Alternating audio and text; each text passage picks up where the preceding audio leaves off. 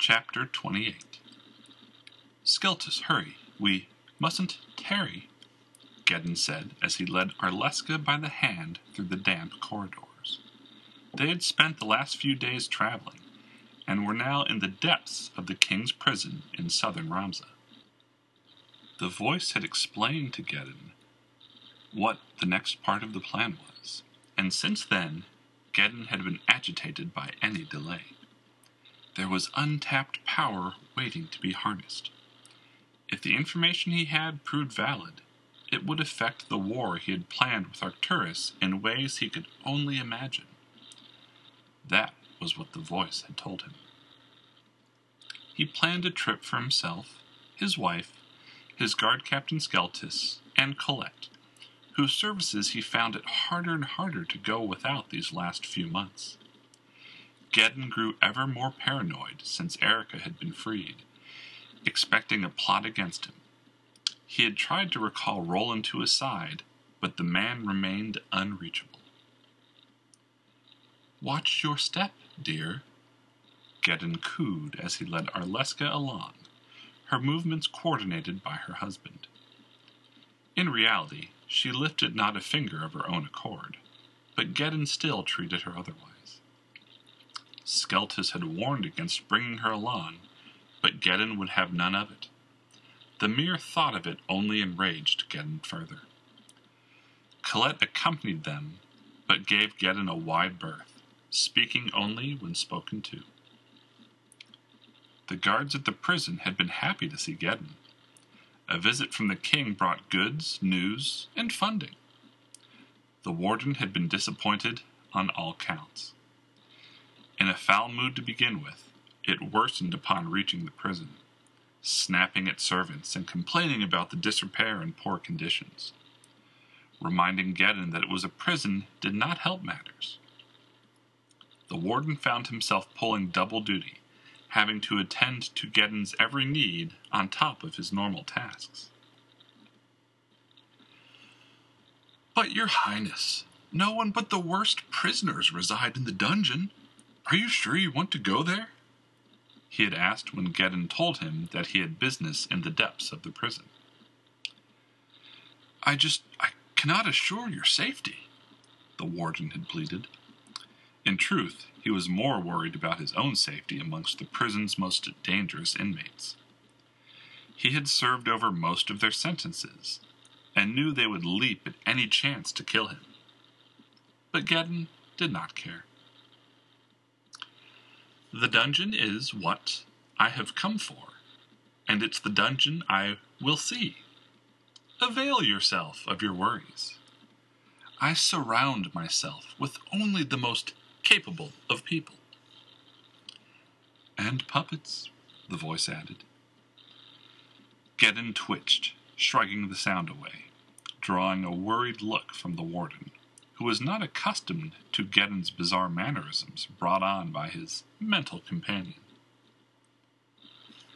The warden led the four of them down into the deepest part of the dungeon.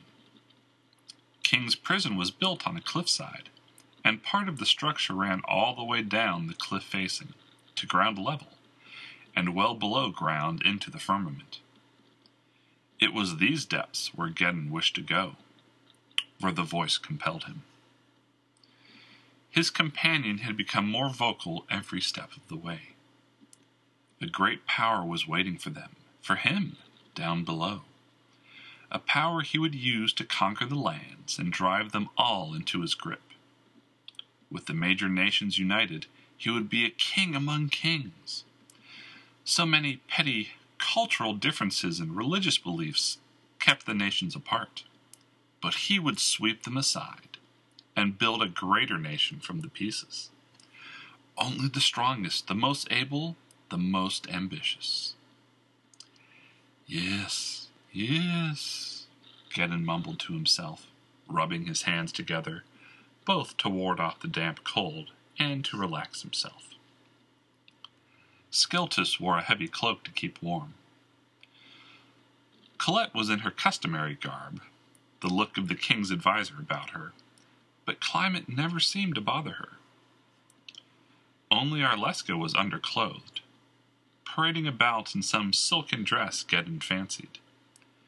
Goosebumps dotted her flesh, but she made no complaint. We're almost there, the warden called, lighting a new torch. He felt the darkness overwhelming, almost hard to draw breath. The prisoners down here did not talk, whine, or call out, but he could hear their breathing. The steady inhale and exhale. It was unnerving. He never came down here himself, always a guard or an executioner.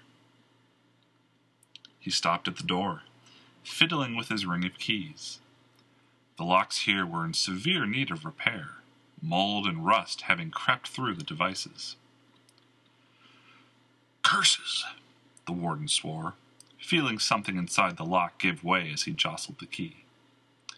He turned it back and forth, but the pressure plate had given way, rendering the key useless. Uh, well, it'll take a few days to get someone down here to fix this lock, the warden began. I suggest in the meantime we go back up and surround ourselves in some more comfortable accoutrements. Geddon eyed the warden, then laughed. Skeltus, see if you can't find the right key. Skeltus walked forward, taking hold of the lock in his hand, and gave it a stern tug. It held fast to the metal loop affixing it to the door. Next, he swung his curved blade from his back and wedged it into a space between the lock and the loop, then pushed down. Sparks flew, and there was a loud crashing noise. Then the lock fell to the damp pavement, split in half. Shall we proceed? Geddon asked, regarding the warden, who now looked crestfallen, as if his plans had been ruined. His hands were shaking as he pulled open the door. The prisoners here did not recoil from the light, or tremble in fear. They raised their shackles and looked with sullen expressions at their guests. Is this the place? Geddon asked. Yes. What are these men in for, Warden? I, I can't rightly say, Your Majesty. Most of them have been in here before I took over. All lifers. Last warden told me to forget about him and throw away the key. We must go down, go through them, the voice coaxed. Colette, Skeltus, Geddon said. Yes, my lord, Skeltus replied. Colette shifted her footing, her hands on her hips. Her form shortened and filled out, her features becoming her own, her fingers filing into sharp points. Kill these men. We must tarry. And you're sure he's here? Jenner was talking to Roland outside the gates of the king's prison. Yes, I spoke with men of mine from Bothwell and they said he left for here with a small group a few days ago. And these were the same men who were able to secure your weapons from the castle. I trust them. Why here? Jenner asked. I wish I knew. Has anything getting done recently made sense? All right. Can you do something about anyone coming in behind us? Consider it done. Jenner, Christian, Erica, Roland, Mal, Umbrunsway, and Haviland walked across the front gates. The place seemed quiet for a prison. There was no one out in the yard. No noises of commotion or gaming or anything. Roland strode up to the blackened oak front door and swung the heavy knocker. Warden Mathal, it is I, Roland Cross, captain of the King's Guard. His voice echoed across the courtyard, but there was no response. Roland tried the door, but found it barred. I'll go get some of my men. We can batter it down. No, wait, Erica said, walking up to the massive doors. She looked them up and down. Then she lifted her hands, letting her sleeves roll back a bit, and flexed her fingers. She ran them over a crease where the doors came together, and closed her eyes. She tried to picture the wood melting, blowing away like sand in the wind. She spread her fingers out on the door and dragged her nails across them. At first, nothing, as they stood on and watched Erica at the front of the door. Roland looked on, curious, but turned to find his men. Wait, give her a minute, Christian said, watching with all hope. And then it happened. Little black flecks of wood started to flake and jump out from underneath Erica's hands. Slowly at first, but a steady stream of black sawdust began spilling down the front of the door from under Erica's small fingers. She leaned in and the flow increased, her hand shaping a small hole through a, the middle of the large doors. A few minutes later, and she was done, plopping down to the ground, looking tired and yawning. The doors creaked as they swung on their hinges, the barring block having been sundered through the middle. The thud as each half of the block fell to the ground was the only sound of their breach into the building. A lot more subtle than a battering ram, no? Jenner said, looking to Roland, who could only stare in awe at what he had just witnessed. By the one, was all he could manage. By the one indeed, Jenner replied, patting Roland on the shoulder. This is what Geddon was after. This and whatever is here. Jenner proceeded to sidestep Roland and pressed on into the doors, watching them swing inward with little effort. Inside, they were not expecting what awaited. Bodies were littered about the yard. Some were guards, but others appeared to be inmates by their garb. Many of them were covered in tiny puncture wounds, in sets of threes and fours. Christian and Jenner examined the bodies, moving from one to the next.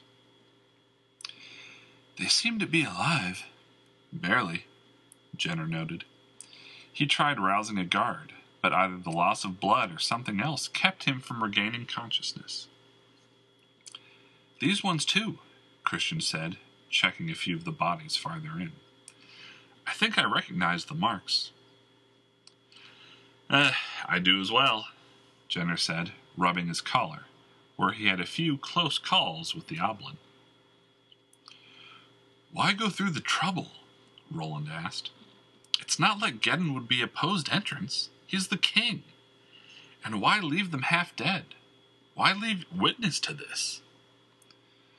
Roland motioned for some of his men to gather the wounded, to set up a base of operations inside the gate. Gather those you can and help them best you can, Roland ordered, directing his men while Christian and the rest ventured further into the prison. They began to hear calls for help seeing some prisoners inside cages. Guards lay unconscious throughout the halls, inmates trying to reach for the bodies to free themselves as they lay prostrate. He watched. He just watched, one man moaned. Who? Who watched? Jenner asked. Did you recognize someone? The warden. He watched that, that monster go to work on the men. He stood there and watched. The king and his servant and, that thing. They did nothing. The man gripped his sides with his hands, pushing himself back into a corner. You didn't happen to see where they went? Jenner asked, pressing his face to the small barred opening in the door, but the man was unresponsive, muttering to himself. They searched the rest of the courtyard, but found the corridors leading to individual wings still locked. Over here, Haviland yelled, waving his hands in the air while Brunsway motioned to what looked like a storm cellar door. What's down there? Jenner asked. The catacombs, Roland replied. Not all the prisoners kept here are royalty or rich. The lifers, the ones sentenced to death. They keep them down there, away from the lesser criminals up here. Jenner sighed. I had hoped Geddon was coming to get a friend out. Maybe he is, Christian offered. We should go down there. It was Erica who made the suggestion.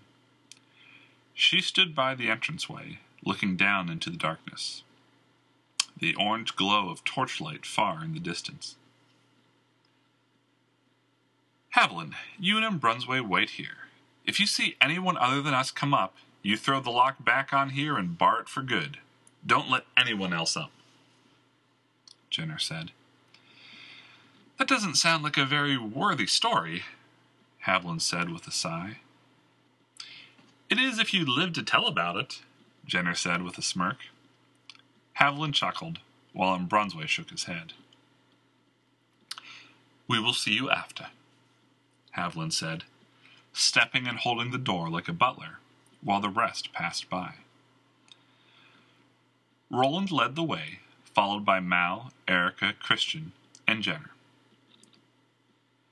The stairway down narrowed to where they had to go single file, and the railing was little more than a chain hammered into the wall at intervals. Roland offered a hand to Mal, who scowled at him. I can probably traverse this better than you, she said. Erica found the quiet unnerving, and had to muster her self control not to talk just for the sake of talking. The smell was also quite oppressive. The catacombs were not clean and polished like the upstairs had been. A slimy green moss covered most of the walls and floors, making each step challenging. Erica's skin crawled each time she heard the squish of the moss under her feet, making each step slipperier. They walked for what felt like hours, Roland following the footsteps in front of them, passing each door until the stairs stopped, and they stood before a black iron door with a gray metal lock, unhinged but hanging on the door. Roland gave the lock a look, checked the area, and then lifted the lock up and pressed on the door. It was stuck. He motioned to Jenner, who jumped the last few steps to the landing, and together the two of them shouldered against the door and began to budge it little by little. The hinges squealed in protest as they worked the door inward. Erica had to stifle a scream as Christian covered his own mouth as well, to muffle the intake of breath. They were all dead. Limbs hung from walls like a slaughterhouse. Corpses were strewn about. Some parts were unrecognizable, torsos and appendages stretched into caricatures of normal bodies. In the center of the room, spiral stairs descended still further into the earth. No torchlight lined those steps. Well, looks like we still have a little further to go, Jenner grimaced, stepping down onto the first step. A figure stepped out of the shadows behind the door and grabbed at Erica who stood closest to the entrance. As his fingers closed on her shoulder, Erica, acting on instinct, drew her rapier and drove the tip into the man's side, leaning into the strike with her shoulder. Bastard! the man yelled, releasing his grip and backhanding Erica across the face, sending her into the air and against a wall. She managed to get her feet under her before she hit it, lessening the impact before tumbling to the floor. Well, if it isn't Geddon's lapdog, Jenner said, drawing his own blade. What of it? Skeltus said, drawing his double bladed polearm from his back, spinning it in his hand. Better a king's lapdog than a pauper's. Christian made his way over to Erica. She took his offered hand and stood up. She would have an angry looking welt, but that seemed to be the worst of it. You think yourself special, do you? Skeltus continued as he took a few more steps into the room. Roland raised his sword before him, while Jenner circled to the left. You betray him. For what? he said, looking at Roland. To die here, alone? Something's not right, Jenner said under his breath, loud enough for Roland to hear. Agreed.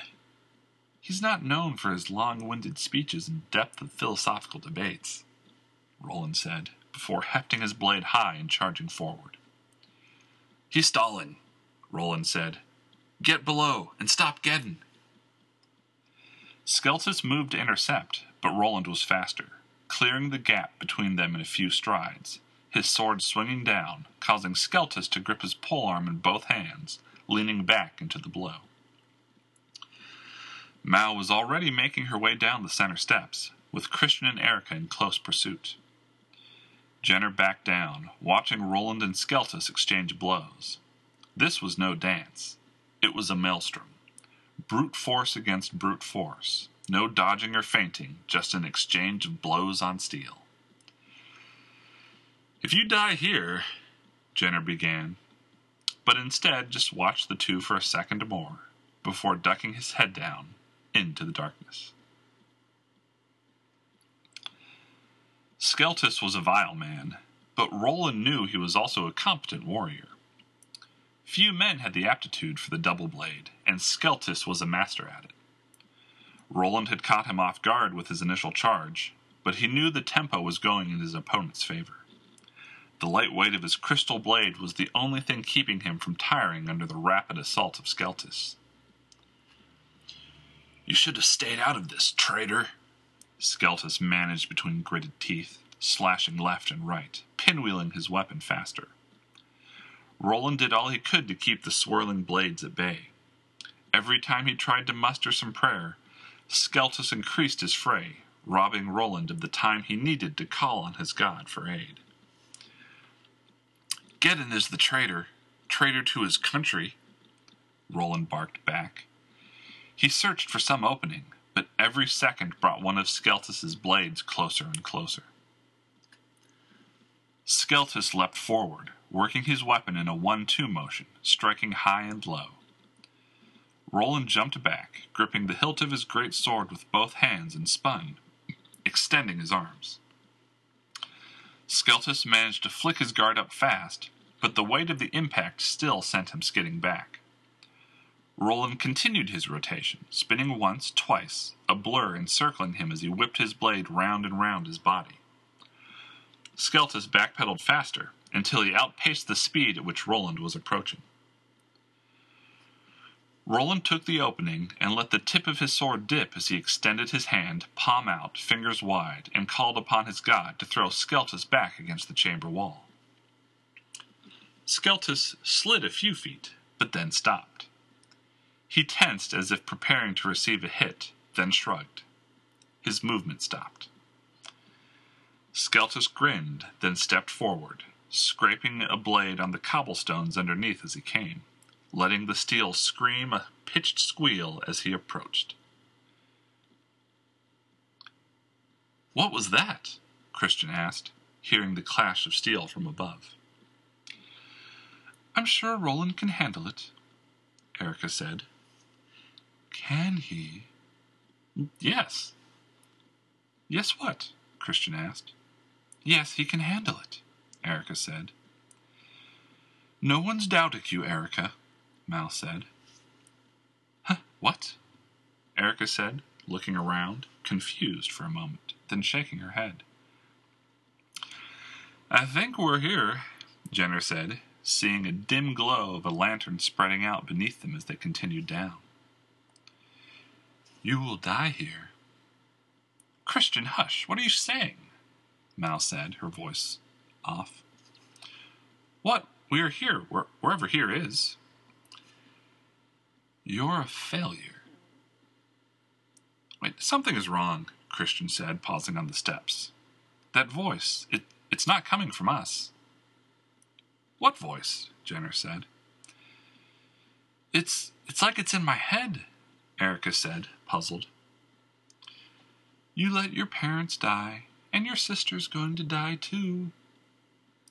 Stop it. You don't know anything. You don't know what you're talking about. Coward. Shut up, Erica yelled. Something skittered on the floor below them. a shape that moved across the lantern light, and then silence. It wasn't my fault, Erica said in a heavy voice, holding onto Christian's arm. Erica, relax. Find your center, Jenner said. Erica had almost forgot. Fatima had taught her that. She closed her eyes and pushed the voices out of her head. It won't help. The voice cackled like breaking glass. They all heard it this time. What's Geddon doing down here? Jenner spoke, loud enough for all to hear. I don't think this is some criminal, Erica added. I don't think it was human, Mal said. The others looked at her, then back down to the landing below. Jenner moved ahead and took the first step onto the cold, damp ground. The walls here were a mixture of worked and unfinished stone. Parts were hewn away, while others careened off into what appeared to be natural caverns. The faint sound of a man's voice could be heard coming from one of the caverns. Christian reached back into his pack and pulled out his crossbow, checking the chamber before pointing it out in front of him, standing in front of Erica, as Jenner led the way. Mal had slipped both hands into her pockets and crouched a bit. As they rounded a corner, the cavern opened up before them. A large room had been carved out, circular in nature. Sconces made from the stone were sculpted at regular intervals around the room. A throne sat in the center, a woman dressed like a queen sitting upon it with a blank look upon her face. The Lady Balfon, Jenner said. Look, there, Christian pointed. It was behind the throne. Geddon was hunched over, kneeling on the ground. A purple, inky smoke was leaking out from a crack in the floor and coalescing around Geddon. Geddon, what is the meaning of this? Jenner asked. There wasn't so much a response as a guttural clicking and gurgling noise, which made Christian and Erica take a step back. Mal, on the other hand, had had enough. Focusing in on the noise, she whipped one hand out, tossing several small ruby vials in Geddon's direction. Geddon spun around, his hands and feet flinging him sideways as the vials smashed into the ground and flames burst forth, a sticky grease coating the area he had just been. You are too late. Bow before a god. The group struggled to stay on their feet. Erica and Mal found themselves on their hands and knees, while Jenner struggled to remain kneeling. Christian fought, feeling a throbbing pain in his head, but maintained his balance. Geddon walked toward them, his legs jerking and twitching on the floor. Christian gagged in revulsion. Weird black veins pulsed on Geddon's face, coursing over his nostrils and eyes. Geddon opened his mouth, and thin gray tentacles flailed from between his lips. Christian, do something! Erica screamed. Christian blinked, squeezing down on the trigger. Two crossbow bolts thudded into Geddon's legs, blood trickling from the wound, but he continued to lumber forward. Mal had managed to roll onto her side, reaching in vain for a pocket. Erica had her head raised, watching the monster approach. Christian groaned as he raised the crossbow higher and fired off another shot. The bolt impacted into the knot of tentacles in Geddon's mouth, and he reeled back. Jenner shook himself, finding the ability to stand again. Erica rolled away and leapt to her feet. Geddon took a few more steps back and looked to the ceiling, blood spurting upwards as he spasmed. Mal took the opportunity to toss a few more vials, which broke at Geddon's feet, setting his pants on fire. Geddon began choking, and a cluster of tentacles expelled themselves from his mouth, knotted together in a slimy, ropey mess. He fell forward as he continued to vomit up a mass of bile and veins. The messy expulsion pulsed and writhed on the floor. Jenner raised a hand to his mouth, trying not to vomit. Erica reacted first, sprinting ahead and wasting no time in plunging her blade into the mass of writhing flesh. It emitted an ear numbing shriek that caused her to pull back, but had sense enough not to drop her weapon, taking it with her. Geddon was now on his back, coughing and blinking his eyes. The entity that had escaped his mouth seemed to be growing and unfolding on itself, spider like legs unbending and scraping the floor. Two purple orbs rose from the mass, centering on Erica. A split appeared in the flesh below the orbs, and gnarled little fangs appeared inside of it. What, what is it? Mal asked, fear in her voice. I, I don't even know where to begin, Jenner said, looking at his rapier like it was a toothpick. We can kill it, Christian said. You heard it when Erica stabbed it. We can kill it. The creature threw itself towards Erica, who rolled out of the way as it came at her. She flung herself clear, but the monster flailed out with some sort of appendage and tore at her leg, slicing through part of her skirt. Christian let loose with more bolts. This time they bounced off the creature's carapace. Jenner strode forward, closing with the beast and unleashing a series of rapid strikes. The creature spun and hissed, but Jenner was able to land several strikes in succession. Each slid off the shell, but he was more interested in how fast it could defend itself. The creature widened its maw, and two tentacles shot out. Jenner leaned to the right, but they were not aimed for him, rather his sword. Jenner found himself in a tug of war, his feet skidding beneath him. Strong fellow, Jenner said, tugging with both hands as the creature reeled him in. Erica stepped in and swung at the exposed tongue as if to sever it, but her blade bounced off on contact. Jenner, duck! Mal yelled as she tossed more vials in the general direction of the creature. Jenner slipped into a crouch as the crystals tumbled overhead. These ones cracked against the creature and began to sizzle grayish smoke appearing wherever the liquid contained within came into contact with the flesh of the creature. It shrieked and it howled.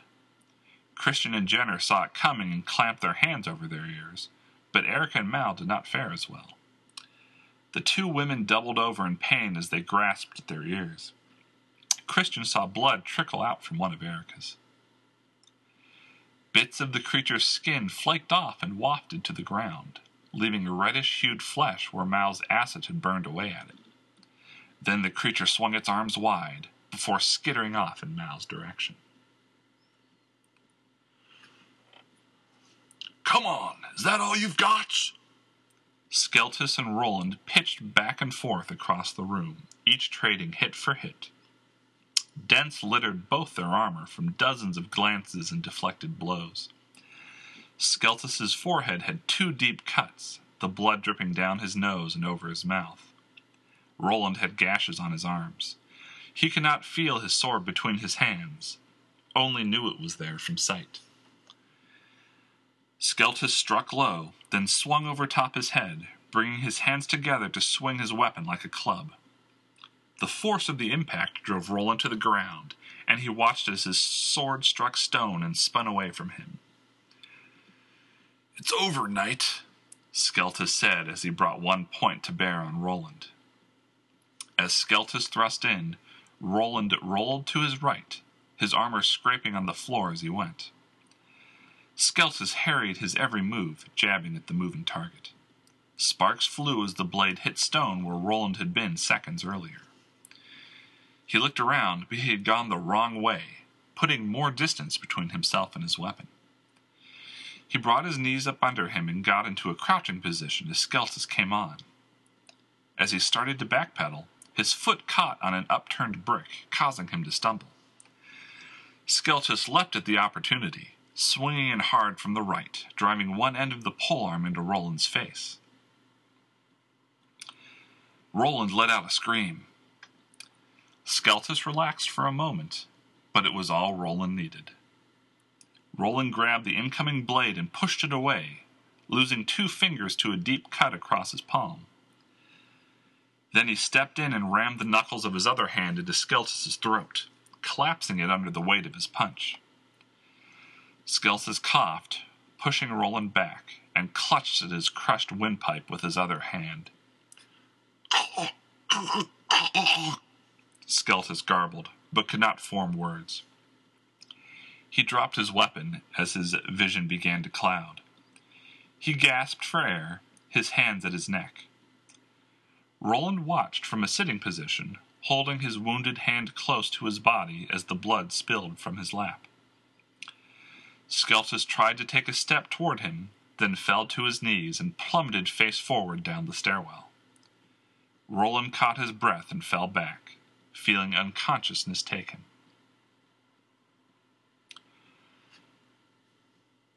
Father, where are you? Geddon rolled to his side, then winced in pain.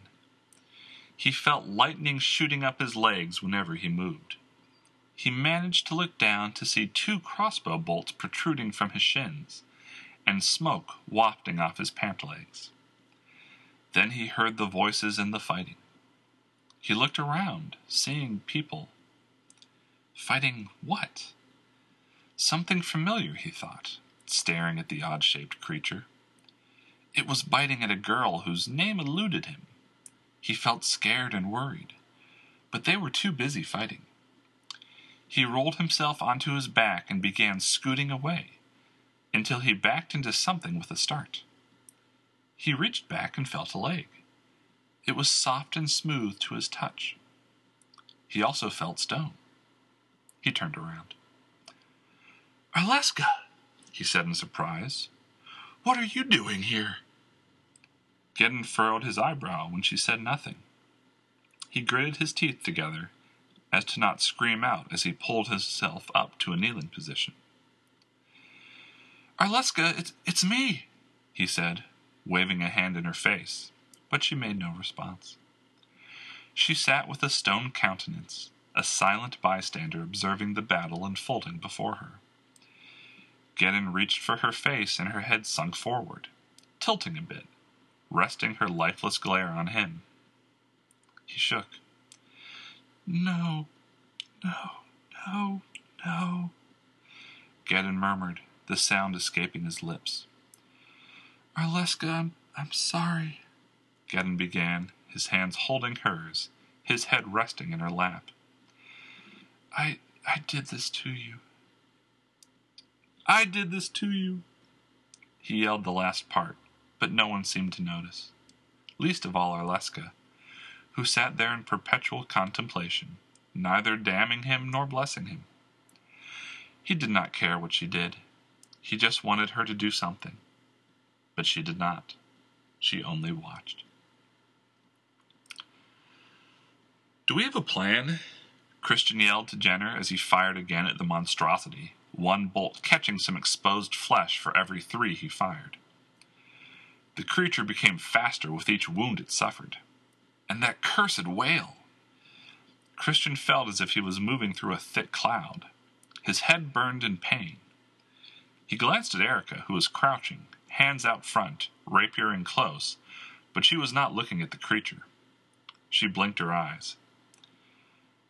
Mal was fighting to her feet, the last ear splitting pitch from the monster having driven her to her knees. Jenner seemed to shrug off most of it, found himself toe to toe with the beast again. Just keep shooting it, Jenner panted. It can't live forever. Christian was less sure. It seemed to be fighting harder. It was skidding around while the rest of them had trouble standing. Christian scrambled over to Mal. Do you have any of those acid vials left? I do. Give them to me. They're in my front right pocket, Mal said, pointing to her robe. Christian reached in and drew out a handful of vials. Then he moved over to Erica. Erica, it is me, Christian said as he approached. Chris, it, it won't leave me alone. I, I can't find you, she said. He could see tears in her eyes. Christian pocketed the vials and put his hands by Arleska's ears. Concentrate on your heartbeat, he said, before he pushed his fingers into her ears. She recoiled, trying to pull back, but Christian held firm. After a moment, she blinked her eyes and looked at him with confusion. It's just in your head.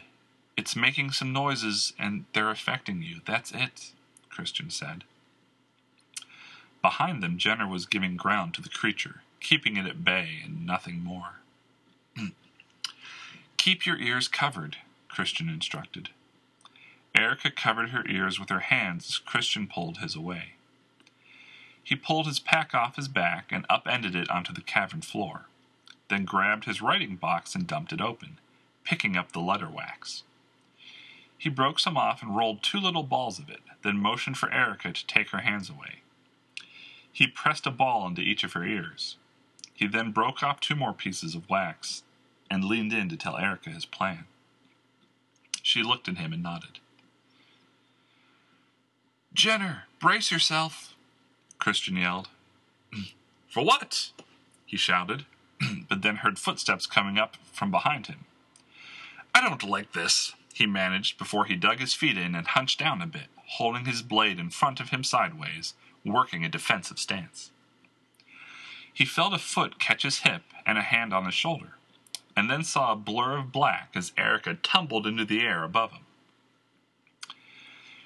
Your ears, Christian blurted out moments before he jammed the two pieces of wax into Jenner's ears. Jenner was nonetheless caught off guard, catching a cut on his wrist where the claw slipped through. Christian moved forward as the creature sliced with one of its pincers, but there was little Christian could do at this point.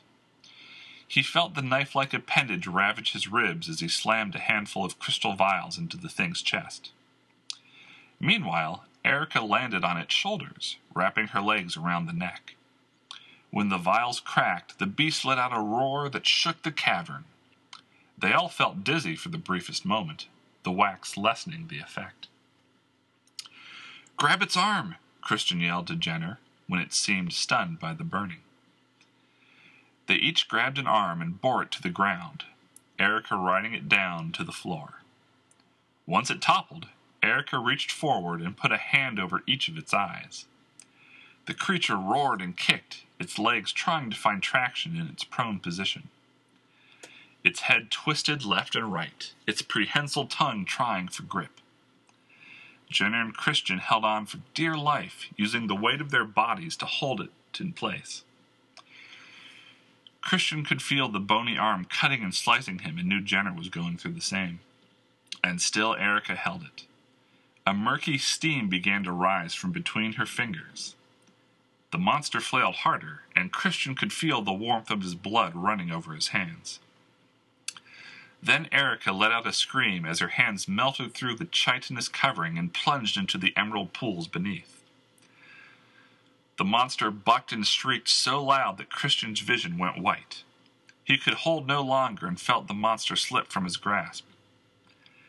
Erica screamed as she jumped free, gelatinous ooze dripping from her hands that she wiped on the floor, leaving smoking marks on the ground. The creature opened its mouth to wail again, and the entire cavern shook. A crack appeared in the floor and spread from one end of the room to the other. Jenner had rolled clear, but found himself on the far side of the crevice, near where they had come in. It was then that he noticed Geddon kneeling before the queen.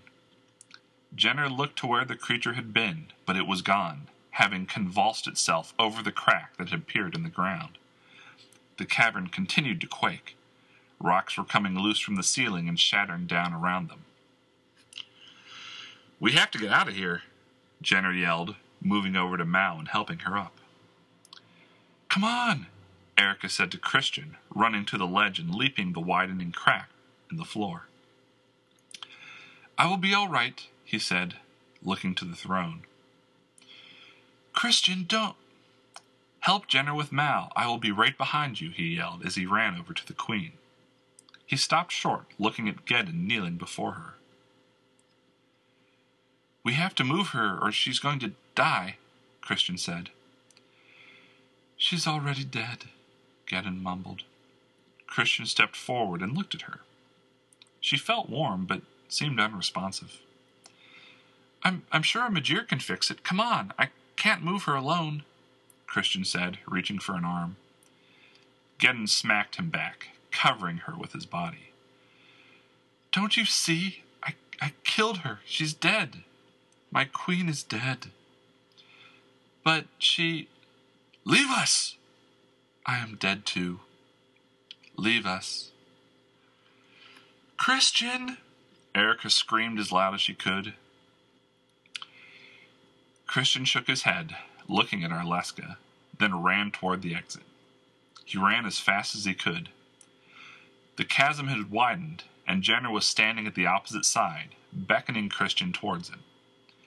Large chunks of the ceiling were coming down.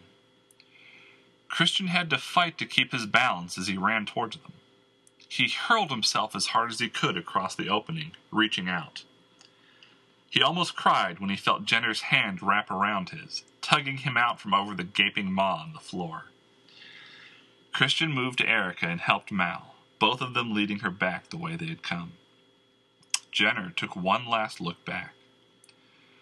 The center of the cavern floor had tilted, a pit of darkness surrounding the pedestal. Geddon's hands were on the queen's face. He thought he saw her lips move, but he could not be sure. Then the ceiling gave out, and a large boulder slammed into the couple.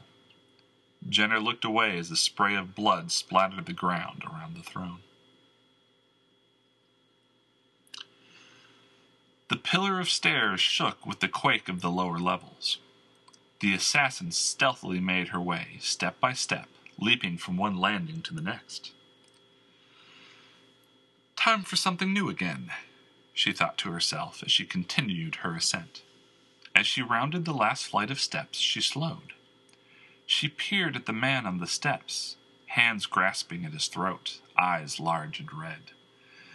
Those eyes moved in their sockets when she stood over them. She tilted her head down to regard Skeltus's strained gaze.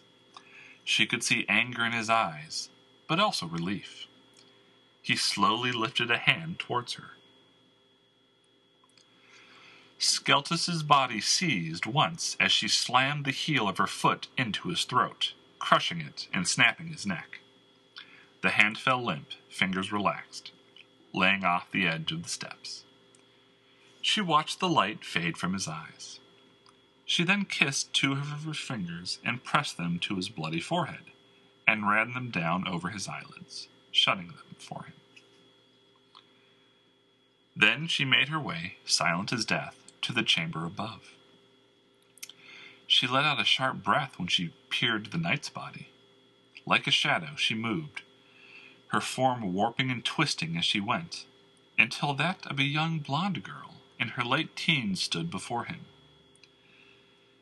She knelt down and checked his pulse, feeling his life beat for all it could. She closed her eyes and focused. Over the din of destruction below her, she could hear them coming. They would be here soon. May the one keep you safe, brother, she whispered.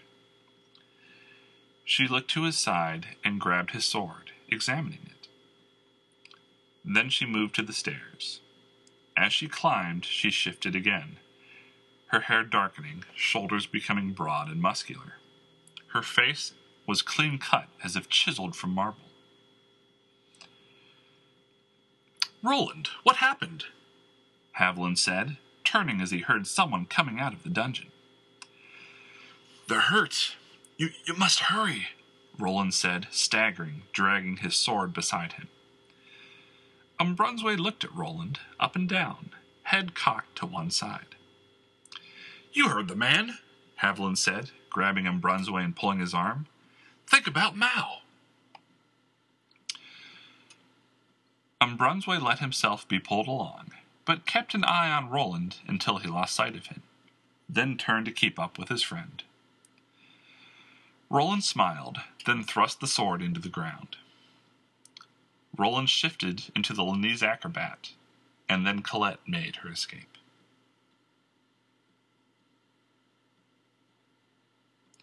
Epilogue Christian dipped his quill into the inkwell at his desk. The letter was started, but he found that he had to write difficult to translate into words on parchment. He tried to concentrate, but the din from outside his window was overpowering. He smiled, setting the quill down, and stepped to the window. The streets of Bothwell spread out in all directions. A party was in full swing. A celebration put into motion by the temporary adviser to the Princess Annika, Jenner repulsed. The rule of a nation puzzled Christian. With no heirs, no siblings, no uncles or aunts, the death of the king left the only heir, Annika de Bay. Of course, Annika was not the true daughter of Geddon and Arleska, but only a handful of people knew that. Jenner said he thought it best to let that stand. The court would appoint a custodian to oversee the kingdom until Annika was of age to take the throne. The whole proceeding went well in Christian's estimation. Roland was still the captain of the royal guard. Geddon had not made public his stripping of the rank. But what had proved the biggest boon was how much Geddon had been hated. The people embraced his fall with open arms. They had little sympathy for his tragic death at the hands of an escaped inmate during an earthquake at the king's prison. And Haviland's telling of the tale painted an ideal picture. A custodian would be appointed by week's end, but until that time, Jenner had the reins. It's going to be an exquisite party, Jenner had said as he walked into the room. He was dressed in an expensive suit embroidered with silver and gold, purple and green threads. He wore white, polished shoes and had a rapier encrusted with rubies at his hip that he had found in Geddon's armory. His hair was pulled back in a tight ponytail, and a royal seal adorned the tie. Christian turned his head from the window and nodded. The festivities were already in full swing. Colored lights ran along the streets, and vendors were out at all corners. The fee to pass between tiers had been waived. Jenner had called in entertainers from all corners of Ramza and beyond. You're planning on attending, right? Jenner said. I have musicians from Orn coming that should not be missed. Christian nodded. And, uh, she'll be here tomorrow, Jenner reminded. Christian had made arrangements to have his mother brought to Bothwell. He wanted to have a few Magier take a closer look at her condition, and with Jenner's help, he had the coin to ensure she had the best care. I am just taking care of a few things, but I will be down when I am done, Christian said, returning to the chair. You better. Don't make me send Erica up here. She'll drag you out of this room. Jenner commanded. Jenner, come on, you must introduce us. A voice came from the hallway. Haviland stuck his head in the door, the shadow of Brunswick visible behind him. We're supposed to go on in a few minutes. We need an introduction fit for a king, Haviland said with a smile. I think the whole city already knows who you are, Jenner said, rolling his eyes. You've been sighted in nearly every bar within three tiers of the castle. Which means some tiers are still without my presence, Haviland countered. Jenner rolled his eyes again, smiling all the same. You, downstairs, party, Jenner said as he parted, looking at Christian as he exited. Haviland and Brunswick gave Christian a bow as they left. Christian smiled, pulled the heavy curtains to muffle the sound of the partying, and sat back down at his desk. He lost himself in thought for a few minutes before lifting his quill and resuming his letter. He stopped when he heard a knock at the door. Yes, he called. Are you there, Mr. Telpins? Come in, Thaddeus, Christian said, turning to the door. I'm impressed you know me by my voice, lad, the older man said as he entered. While Jenner looked at home in regalia, Roland's second in command looked a touch uncomfortable, as if the suit riled his skin. Something like that, Christian said, who could tell from the words more than the voice. Only Thaddeus referred to him by his last name. I just wanted to let you know that Roland is back from his trip and downstairs. He would like to talk to you when you have a minute. Christian nodded. When Haviland and Brunsway had reached the landing in the dungeon and come across Roland's unconscious form, they realized their error too late. Later, Roland had gone and reported to friends of his about the sighting of the Oblin, and that at least one still walked the realms. Thank you, Thaddeus, Christian said. Well, I'll be seeing you at the party, Mr. Telpins, Thaddeus said with a curt bow as he let himself out. Christian went back to writing, but the ink had dried on the tip of his quill. He sighed and shook his head, then licked the tip and tapped it on the paper a few times. The sound of the door clicking open again caught him off guard. He hit the table a bit too hard, and the tip of the quill split and cracked. What is it now? His voice trailed off. Erica and Mal stood in the doorway. Mal looked quite elegant in a purple and red dress with Linnee's script. She had a cane of cherry wood stained with a dark lacquer. Her hair was done up in a bun, and she wore a pair of gold rimmed spectacles with black lenses. Erica's attire, on the other hand, was an assault on the senses, but to him she was stunning. Her hair was in its traditional style, combed long down her back with two massive braids. The crown of her head was its natural blonde, but the braids were dyed six colors instead of the normal one. One braid was woven of shades of red, purple, and gold, while the other braid was blue, green, and silver. A pink ribbon was bound at the base of each braid as well as at the end. She wore a light yellow dress with white frilly sleeves and a hem. She had dark purple stockings underneath and a black dress shoes. You look lovely, he said, smiling. And people call me blind, Mal said with a wry look, drawing a harumph from Erica. What are you doing? Erica asked. Just something I need to take care of, Christian said, glancing between the parchment and Erica.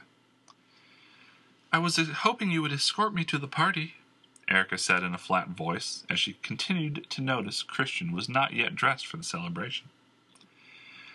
I I cannot, but save me a spot on your dance card. I will be down soon, Christian said.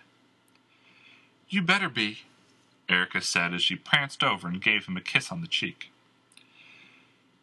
Jenner brought musicians all the way from Oron, and we shouldn't miss it.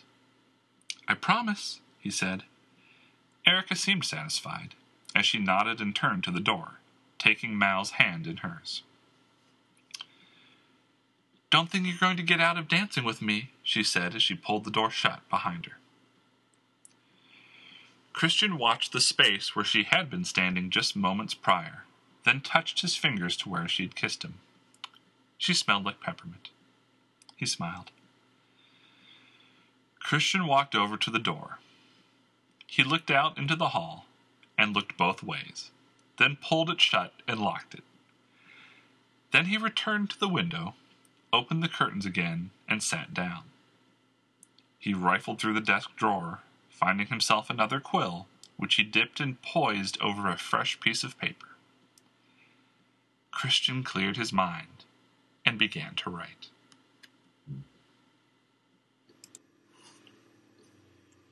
Hello, and thank you for listening to the World of Grey podcast. For any questions about the podcast or the books in general, email me at podcast at josephporthos.com. My two books, Fallen Throne and Dark Halo, are available for download on the Amazon Kindle store for the low price of $3 apiece.